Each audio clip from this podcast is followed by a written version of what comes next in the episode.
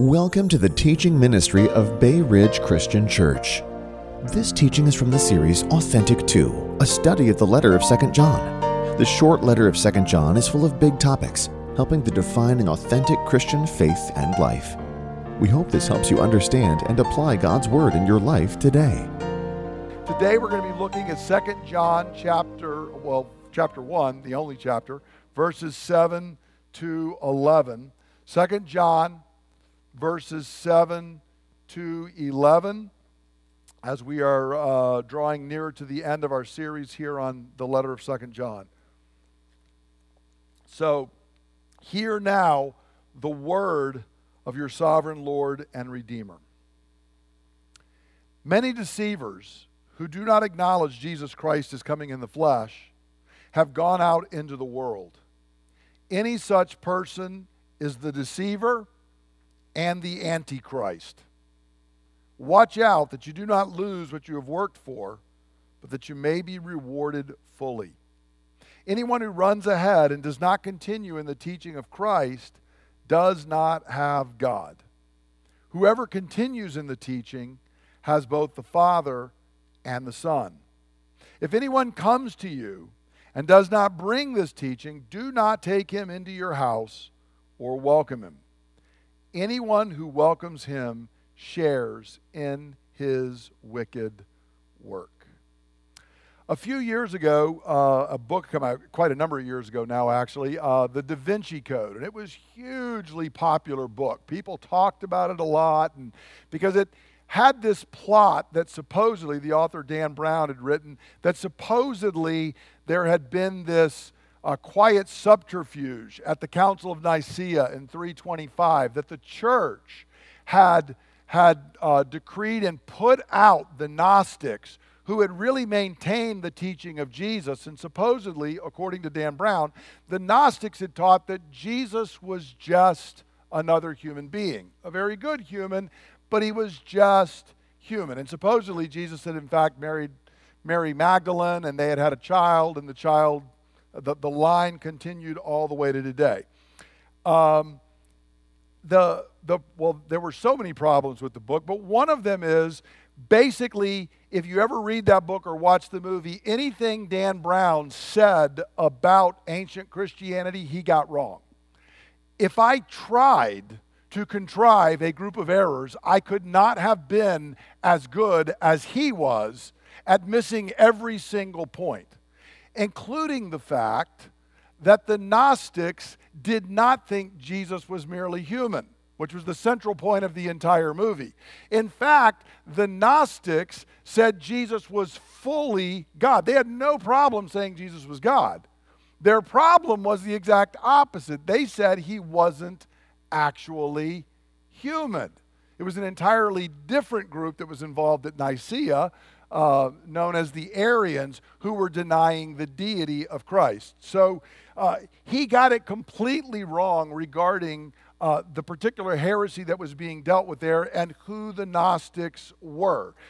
So today I, I bring that up because we're going to be looking at this group, the Gnostics, that are actually here, but not the way people think about them in popular imagination. You can actually read, if you pay attention in popular literature, periodically they'll bring up old Gnostic writings and do things, but they're usually completely mischaracterized as to what they are. So we want to ask ourselves who were these early heretics?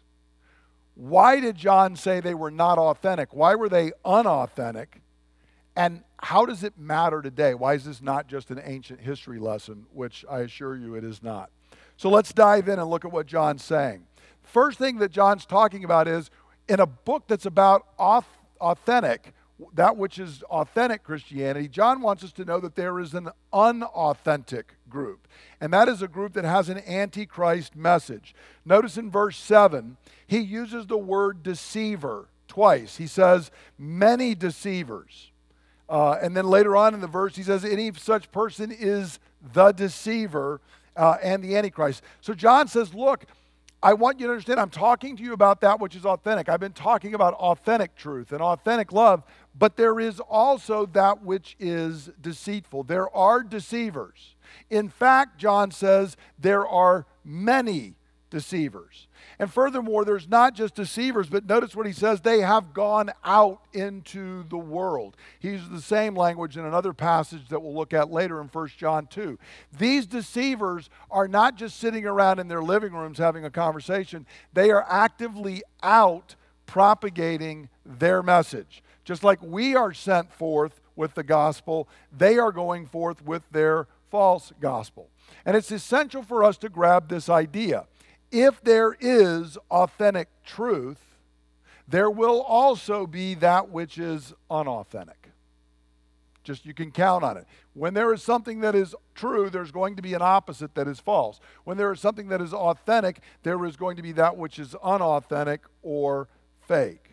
And John tells us this group is unauthentic not because they're hypocritical and that their lives don't line up with their teaching, but rather because their teaching itself is false.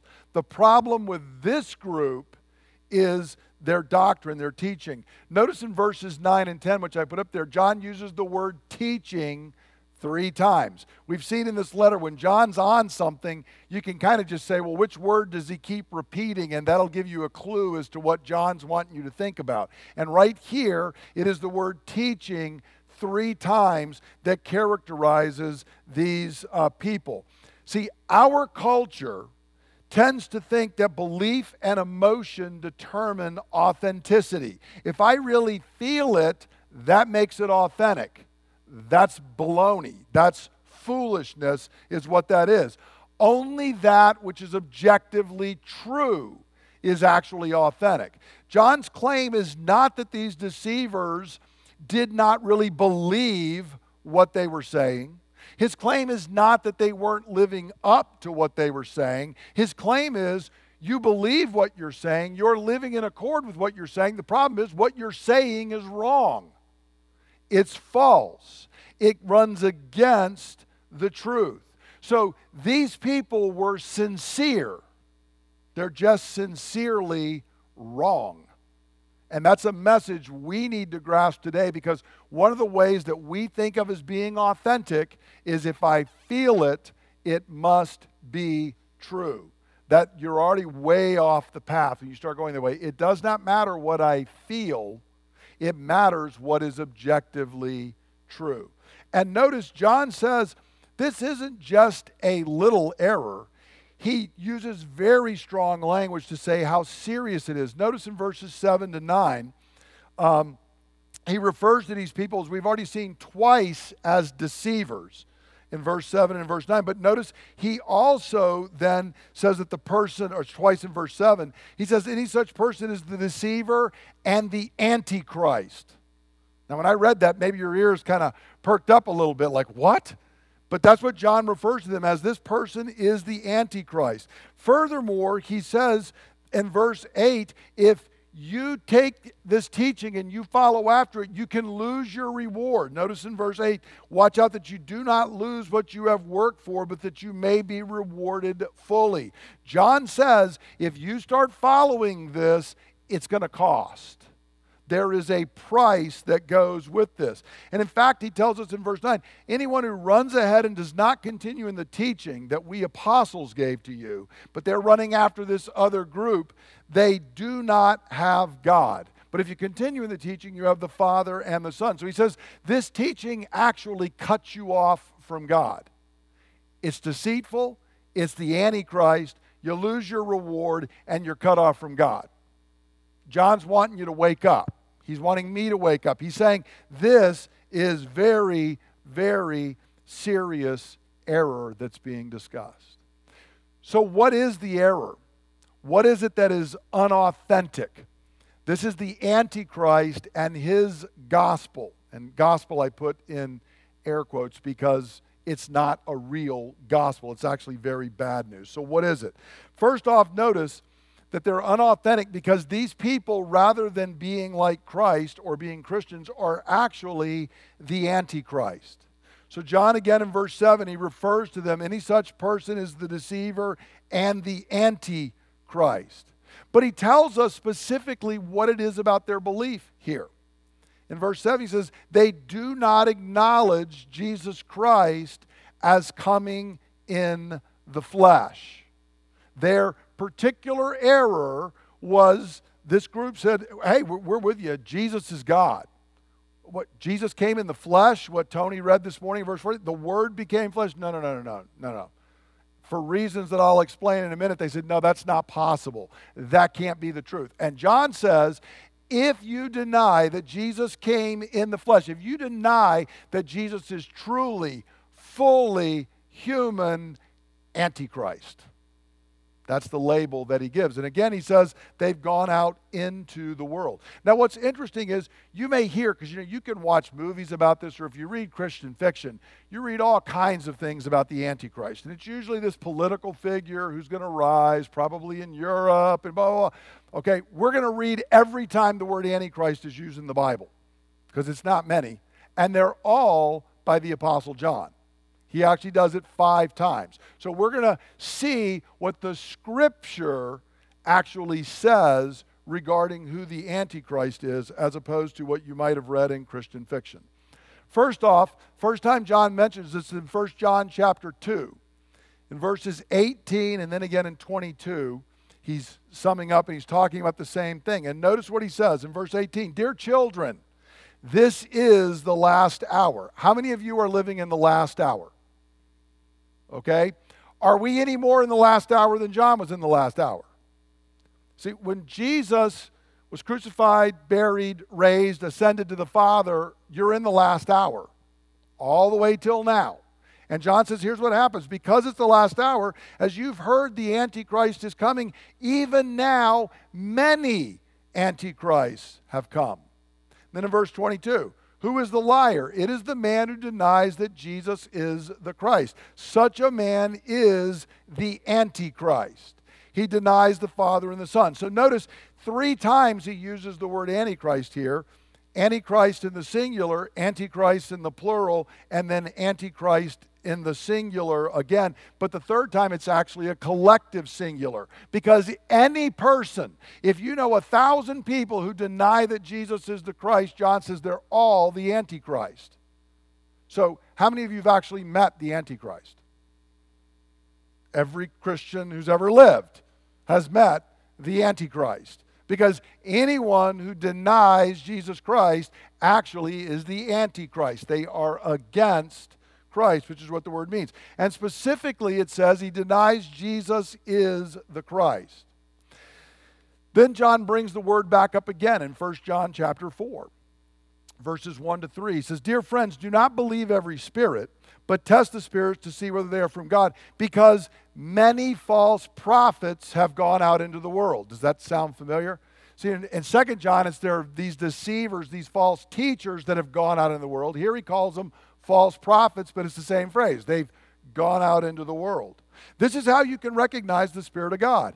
Every spirit that acknowledges that Jesus Christ has come in the flesh is from God. But every spirit that does not acknowledge Jesus is not from God. This is the spirit of the Antichrist, which you have heard is coming and even now is already in the world. So notice we got false prophets going out into the world, and they are the Antichrist. Just like the false teachers who are going out in the world, the deceivers are the Antichrist. Same message is told here. And notice again, the central issue being dealt with is they deny that Jesus Christ has come in the flesh, exactly like 2 John, verse 7. It's the same basic points that are being made. And John says, whenever you run into one of these people that are saying, No, I believe in Jesus, no, no, no, he didn't come in the flesh, John says, not a believer, not authentic. They are unauthentic. In fact, they are the Antichrist. So, when you put that's every time the word Antichrist is used in the whole Bible, you just read them all. So, when you look at what it tells us, the Antichrist is a deceiver, a false prophet, a false teacher who's teaching an unauthentic message. The primary emphasis is not a single individual who wields oppressive political power trying to coerce believers. That's not the emphasis. The emphasis is a group of people who seduce by a deceitful, false message. And the central issue, again, is not them trying to get political power. The central issue is the person and work of Jesus Christ. The God man truly come in the flesh to work salvation for you and me. That's what's central in who the Antichrist is. Now, to understand the Antichrist and their gospel, why John's so worked up about this, we have to understand kind of who they are. This group is an early form of what became known as, or what's often called, Gnosticism. And the New Testament is full of references to this false teaching. We're not going to go through all of them this morning, but if you're taking notes, you can jot it down or you can look. Uh, they'll be out, uh, I believe, in the discussion guide. They'll also be in the outline that'll be published.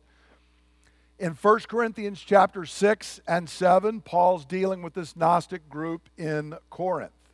In Colossians chapter 2, verses 19 to 22, he's dealing with this Gnostic type group in Colossae. In 1 Timothy chapter 4, verses 1 to 6, he's writing to Timothy who's at Ephesus, but he's dealing with a general thing and he's dealing with the Gnostics again. The entire Gospel of John uh, references Gnosticism over and over again. We, we heard in the introduction to the gospel this morning, right off the bat, he's saying that Jesus, the Word, became flesh and he dwelt among us.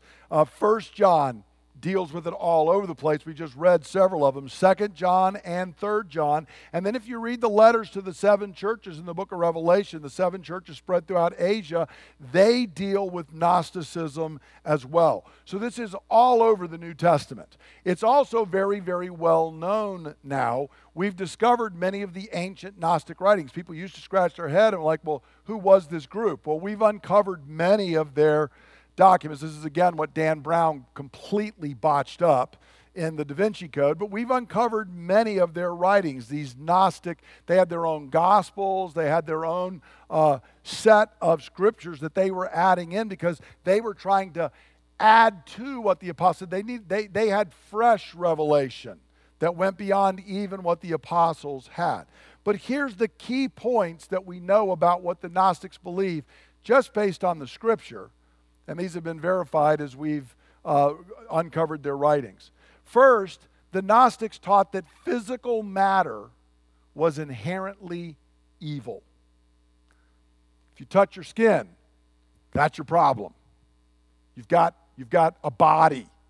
Matter is evil inherently.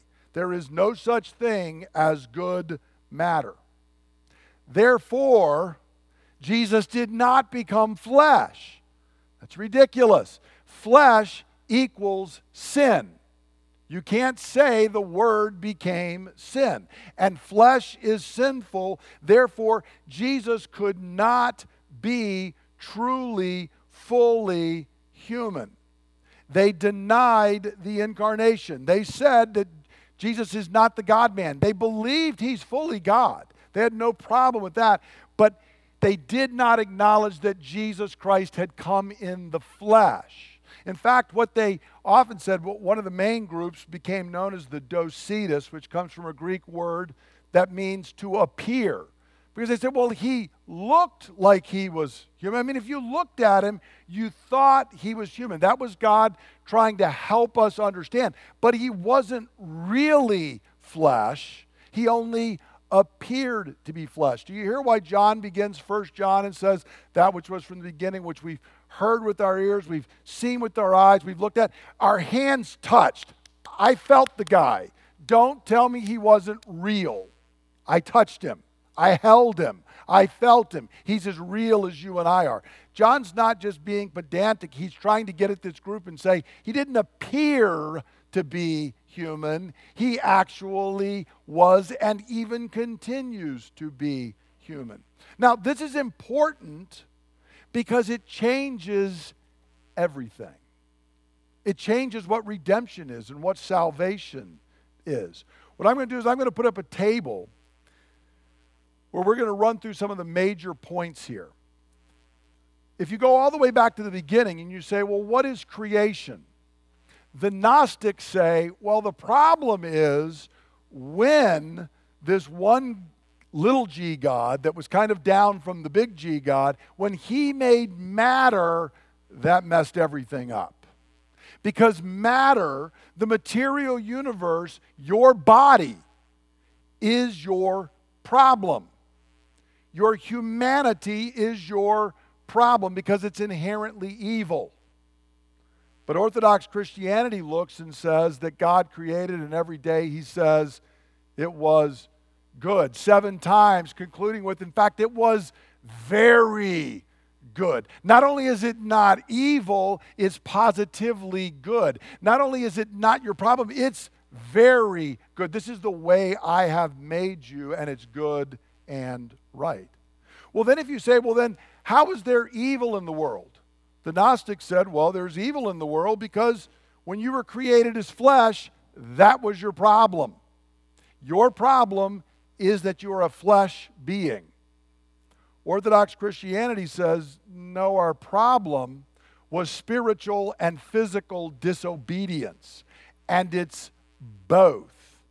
We disobeyed in our soul, we disobeyed in our body, we died in our soul, and we died in our body. The fall is not that I'm flesh or have a body, I disobeyed in my spirit as well as in my body.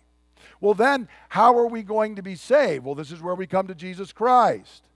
And the Gnostics look and say, well, he is truly God, but he only appeared to be human because he can't be human because that would be fallen, that would be sinful, that would be taking on the very thing we're trying to get out of. But Orthodox Christianity says no, Jesus is truly, fully God, and he is truly, fully human. God took human flesh, and our entire nature, the church hammered on this for hundreds of years, every part of what you are, he became except for sin. Because becoming human doesn't make one sinful. Sin is not essential to our humanity, it's the fall.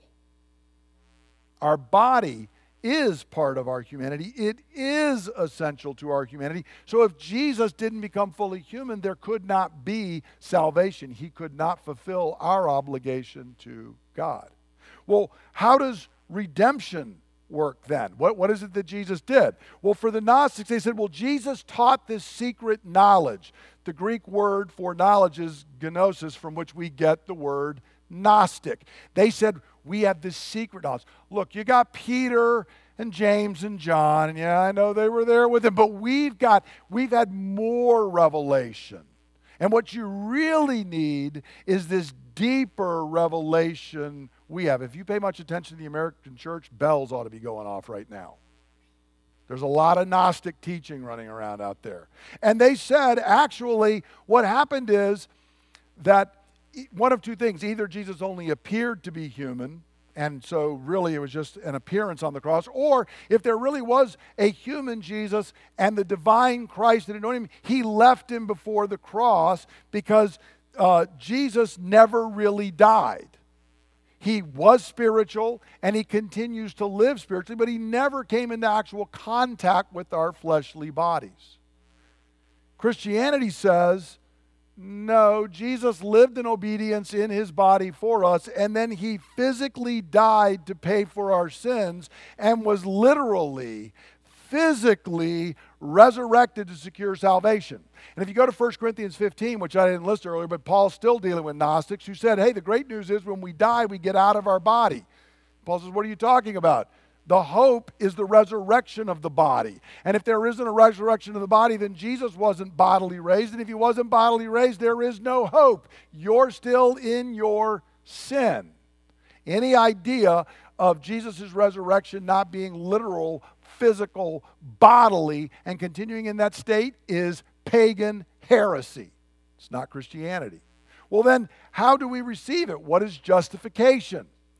For the Gnostics, Justification is about acquiring secret knowledge. This is why you need to go to them. We've got, I mean, yeah, you've got the Bible, but I heard a special word from God that's going to tell you what you need to be knowing and doing in 2021. Okay? That's the way the Gnostics operate beyond the apostles, beyond God's written word. How's justification for Orthodox Christianity? It's not about secret knowledge, it's faith in Jesus' life, death, burial, and resurrection. That's what justification's about. Well, what about sanctification, me growing in holiness? For the Gnostics, there's one of two ways you can look at this. And we see these both in the scripture. In Colossians chapter 2, they said, Well, since your body is inherently evil, punish it. Colossians 2 is, Do not taste, do not touch, don't have anything to do with this. Treat your body harshly. And Paul says that doesn't actually help restrain sin at all. The other group of Gnostics, you can see them in 1 Corinthians 6, for example. They said, no, no, no.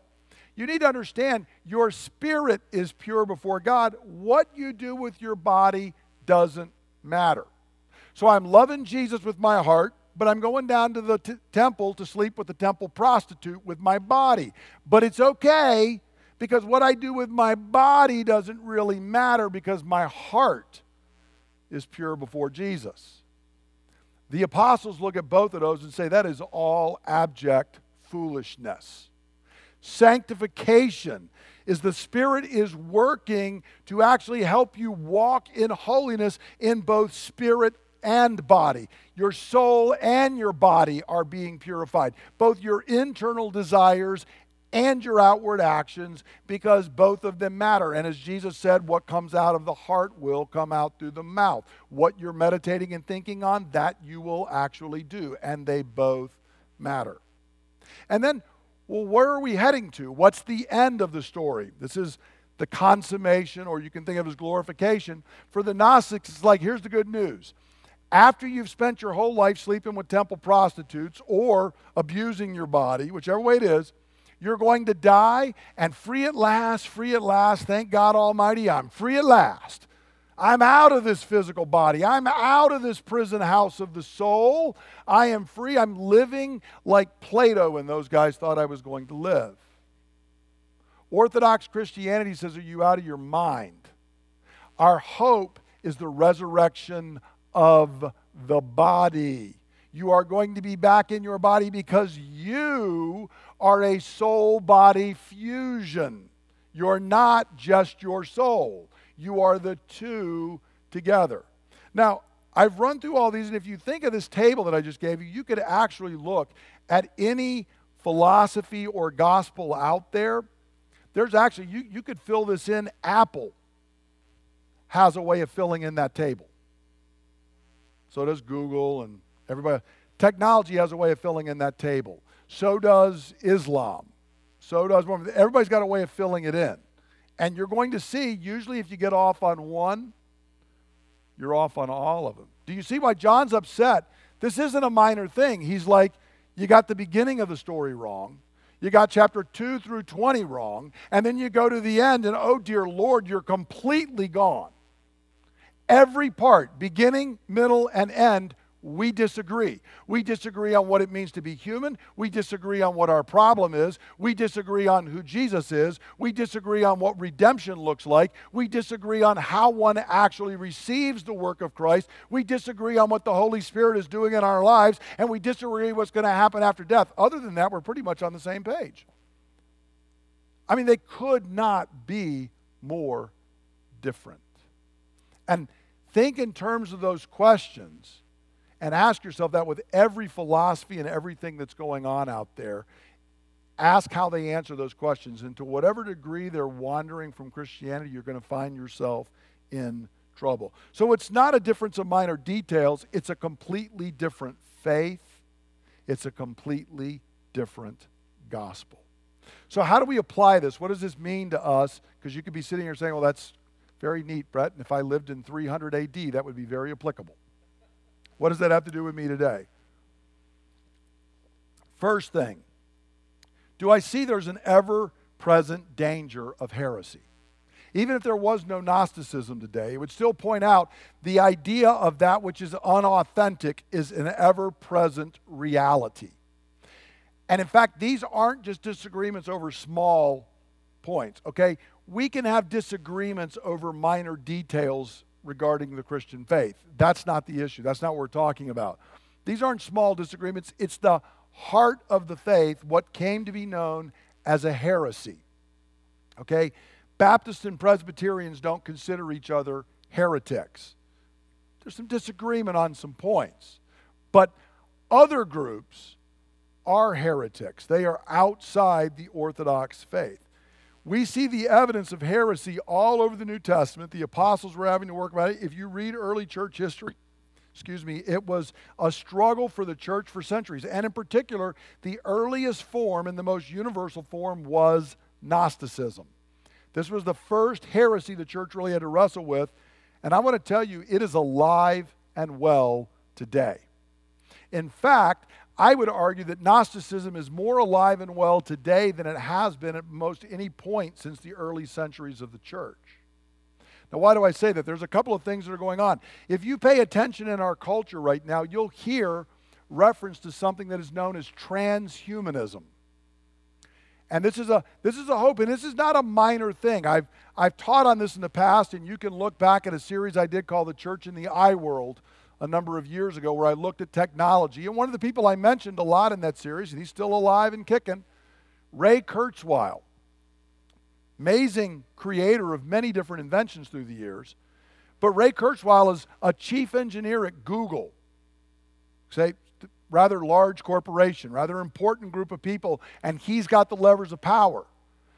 Ray Kurzweil is a transhumanist, which is to say, he's right now, today, getting infusions in his body and taking pills because he's going to live forever by downloading his brain onto a hard disk.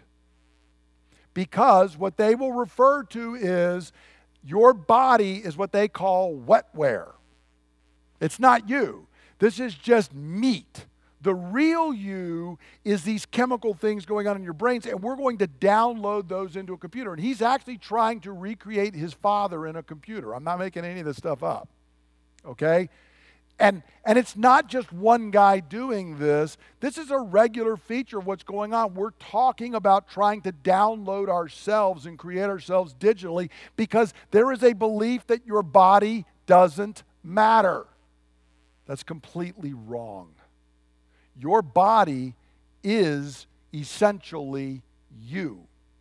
So is your soul, but you are your body and your soul together. Maybe it's not transhumanism. Has anybody heard this phrase? I was born in the wrong body. I'm born with the prostate, Every chromosome in my body says I'm male, but I'm not a male, or vice versa. Has anybody ever heard of anything like that? If, if you're ever, ever, ever going outside your house, you are hearing that constantly today. Make no mistake, it's Gnosticism. It's saying the body doesn't matter. What I feel inside matters. Okay? If I feel like an aardvark from the planet Anselmia, that's what I am. Except for I'm really not. Every cell in my body says, no, you're actually a human from planet Earth and you're a male of the species. And you're approximately this tall, this old.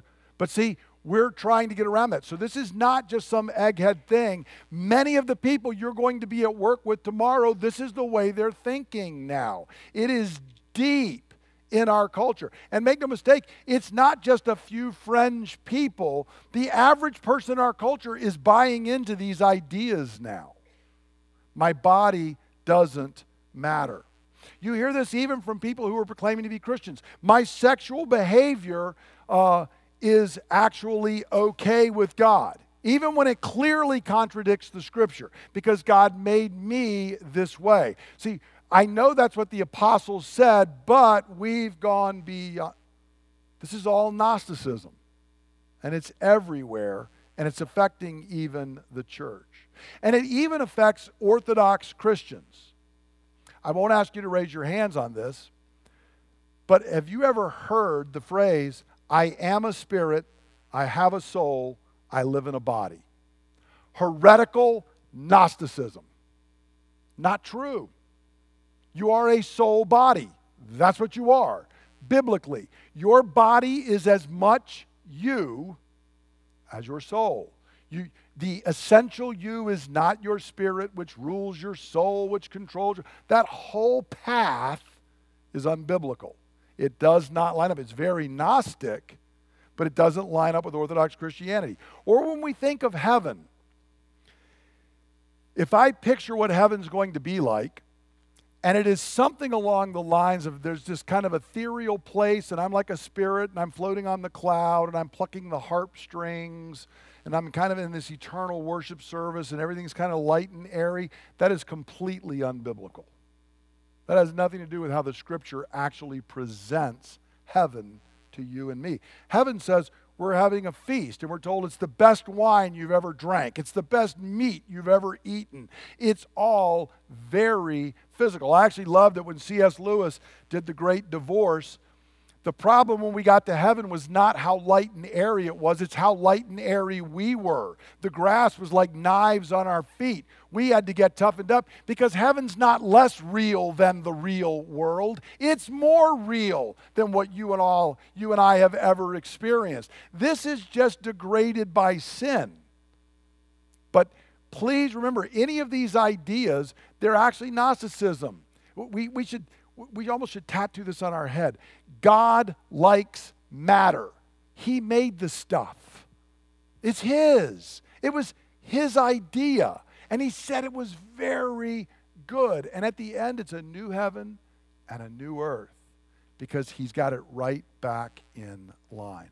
So, friends, I'd encourage you do you recognize this isn't an ancient history lesson? You are living in a Gnostic culture right now. And ask yourself if you listen tomorrow, you're going to hear Gnostic statements, and they're going to be trying to convince you and me. Uh, and actually, I will in a few weeks. We're going to go over, uh, we're going to start a new series that's going to be uh, called The Freedom of Limits. We're going to be looking at our human nature, what it means to be human, and true humanity is embracing that. And the reason I'm bringing up, because our culture in every one of these areas rejects what human nature actually is for the way we feel about it. It's very Gnostic and it undermines truth. And it proclaims freedom when it's actually slavery. Second question, or second part of applying the word, is standing against the Gnostic heresy today. Now, John tells us in verse 10 and 11, I didn't talk about these during the teaching, but notice he says you can't support or help this in any way. He says, if anyone comes to you and does not bring this teaching, what I'm talking about, do not take him into your house or welcome him. Anyone who welcomes him shares in his wicked work. Now, he's not saying you can't ever have a meal with somebody who's not an Orthodox Christian. That's not John's point at all. When he's saying welcome into the house, the house was where they had their gatherings. It was where they met. He's writing to the chosen lady and her sister, this, this small congregation there. And he's saying, you can't invite these people in. Don't give them your platform to be able to speak. Uh, he's saying, don't give their teaching a place in the church.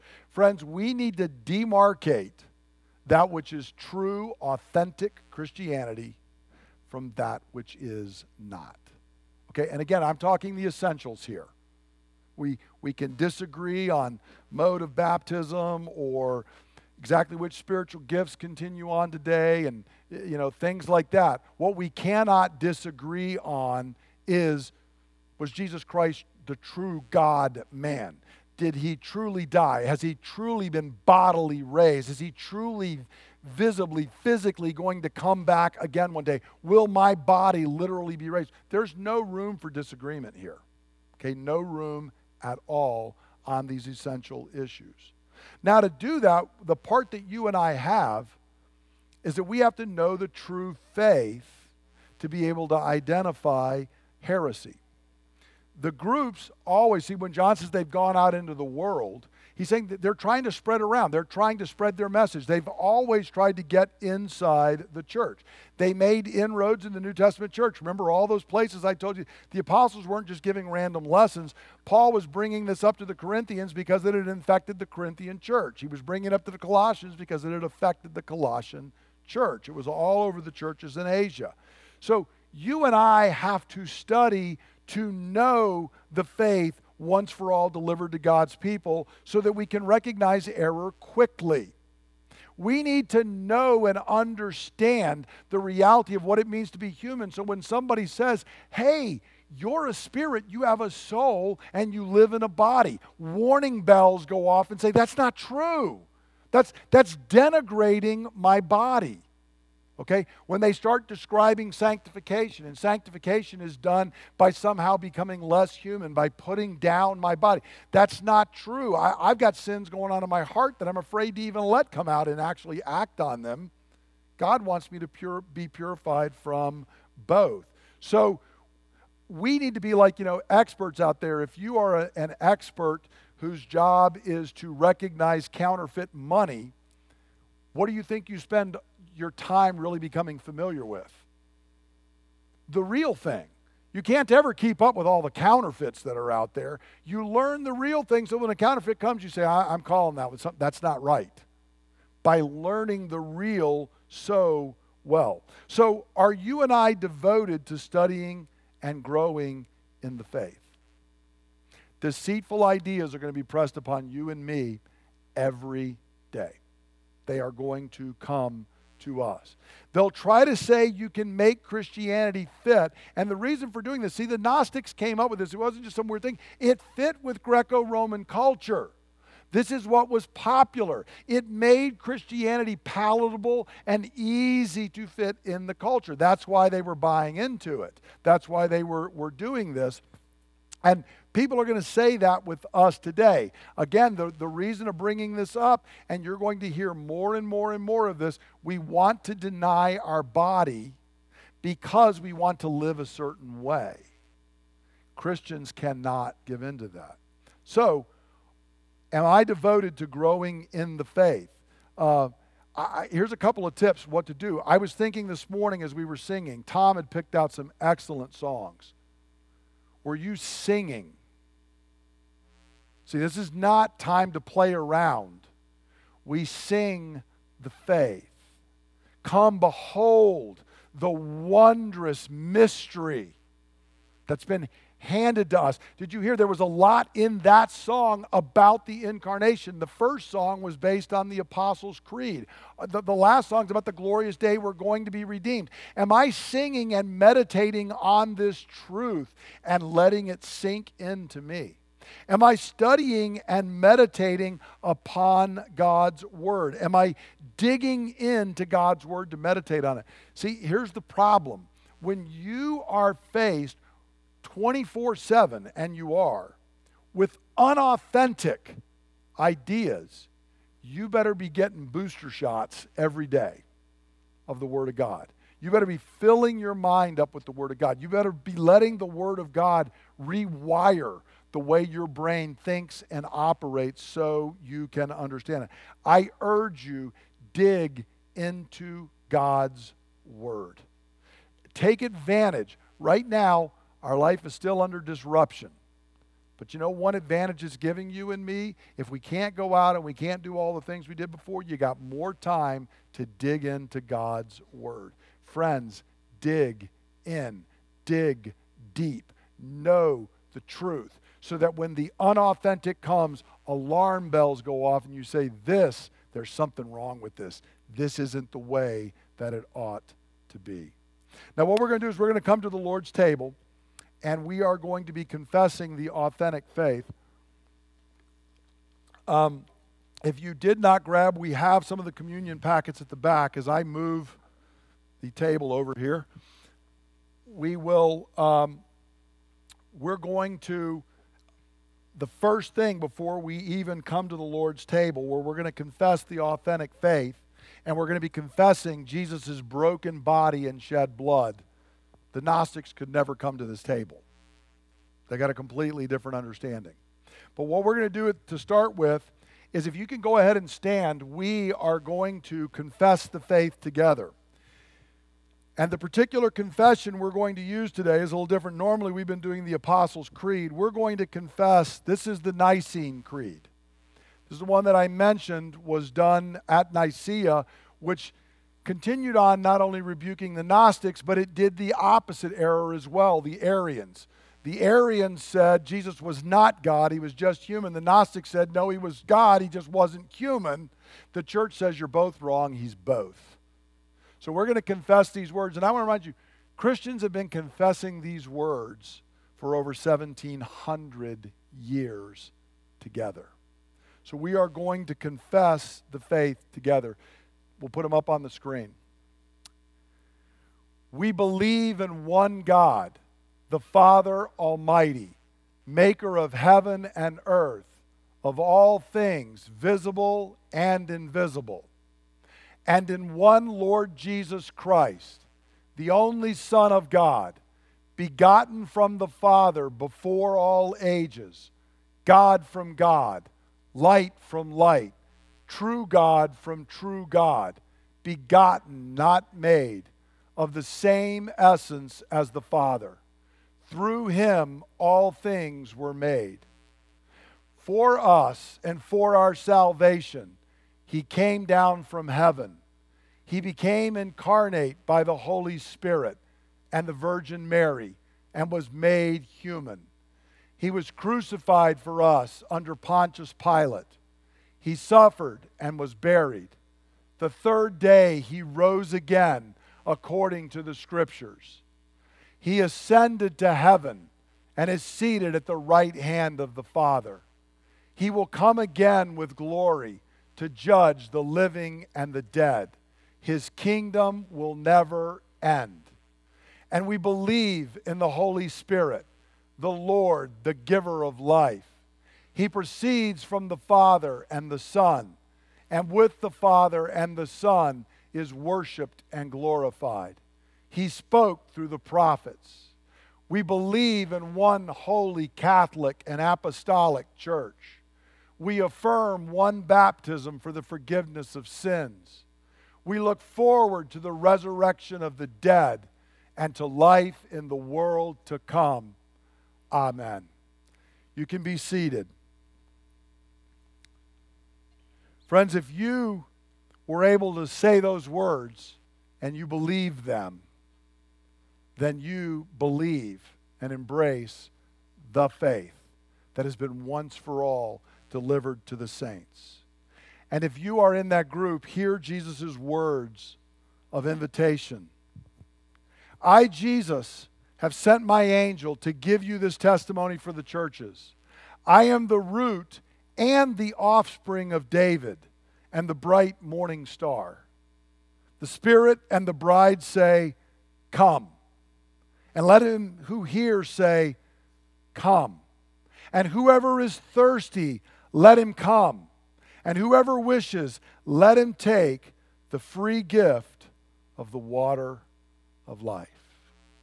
Friends, if you believe the faith, if you believe in Jesus Christ, the God man, crucified, dead, buried, raised, and coming again for you, then I invite you to this table. For what I received from the Lord, I pass on to you that the Lord Jesus, on the night he was betrayed, took bread, and when he had given thanks, he broke it. He said, This is my body, which is broken for you. Do this in remembrance of me. And in the same way, after supper, he took the cup. And he said, This cup is the new covenant in my blood, which is poured out so that your sins may be forgiven. Drink from this, all of you, in remembrance of me. For as often as you eat this bread and you drink this cup, you proclaim the Lord's death until he comes. Friends, go ahead and get your packet ready with the bread.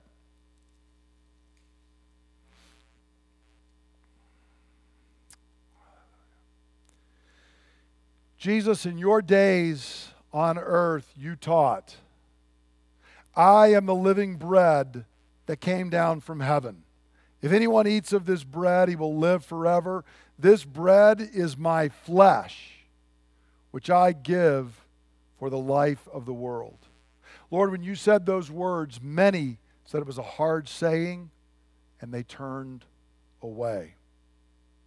But as your people, we take this bread and we confess that you are the living bread, that you became truly human for us and for our salvation, that your flesh was torn and put to death that we might live through faith in you. And we profess that in your body you were raised from the dead, so that one day when you return, our bodies will be raised to eternal life as well. Friends, take and eat the bread of life.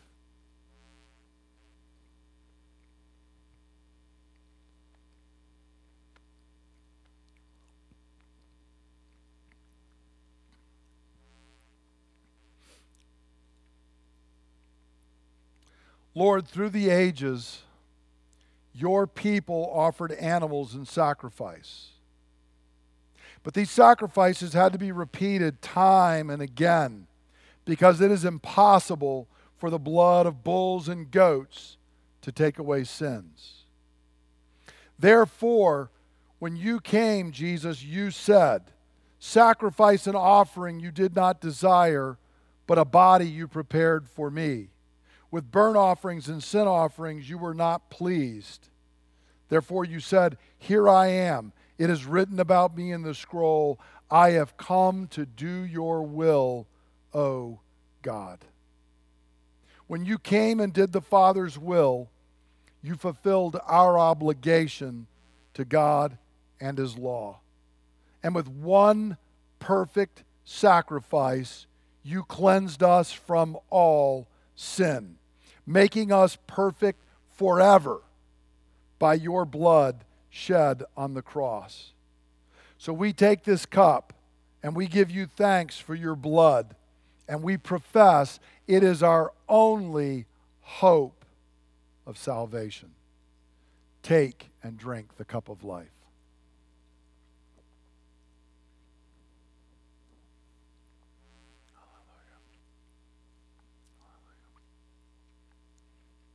Would you stand with me? And as I pray for the Holy Spirit to come upon us, would you please join with me? Holy Spirit, you are the Lord, the giver of life. You spoke through the prophets, and you anointed Jesus during his days upon the earth. And when Jesus ascended, to the Father's right hand, He poured you out in fullness upon the church so that she might be full of the blessings of God and serve His purposes in the earth. So now, we, your church, cry out for you to come in fresh, full Pentecostal fire, filling us that we might speak your word with boldness, walk in this world in holiness, and experience the powers of the age to come, even now. We ask this in the name of Jesus, through whom we were created, by whom we are saved, and to whom we will bow in worship through endless ages. And God's people say, Amen. Friends, may God Himself, the God of peace, sanctify you through and through. May your whole spirit, soul, and body be kept blameless until the coming of our Lord Jesus Christ. The one who calls you is faithful, and He will do it. Go forth blessed and be a blessing. Amen. Thank you for listening to the teaching ministry of Bay Ridge Christian Church. For more teachings and resources, please visit www.brcc.church.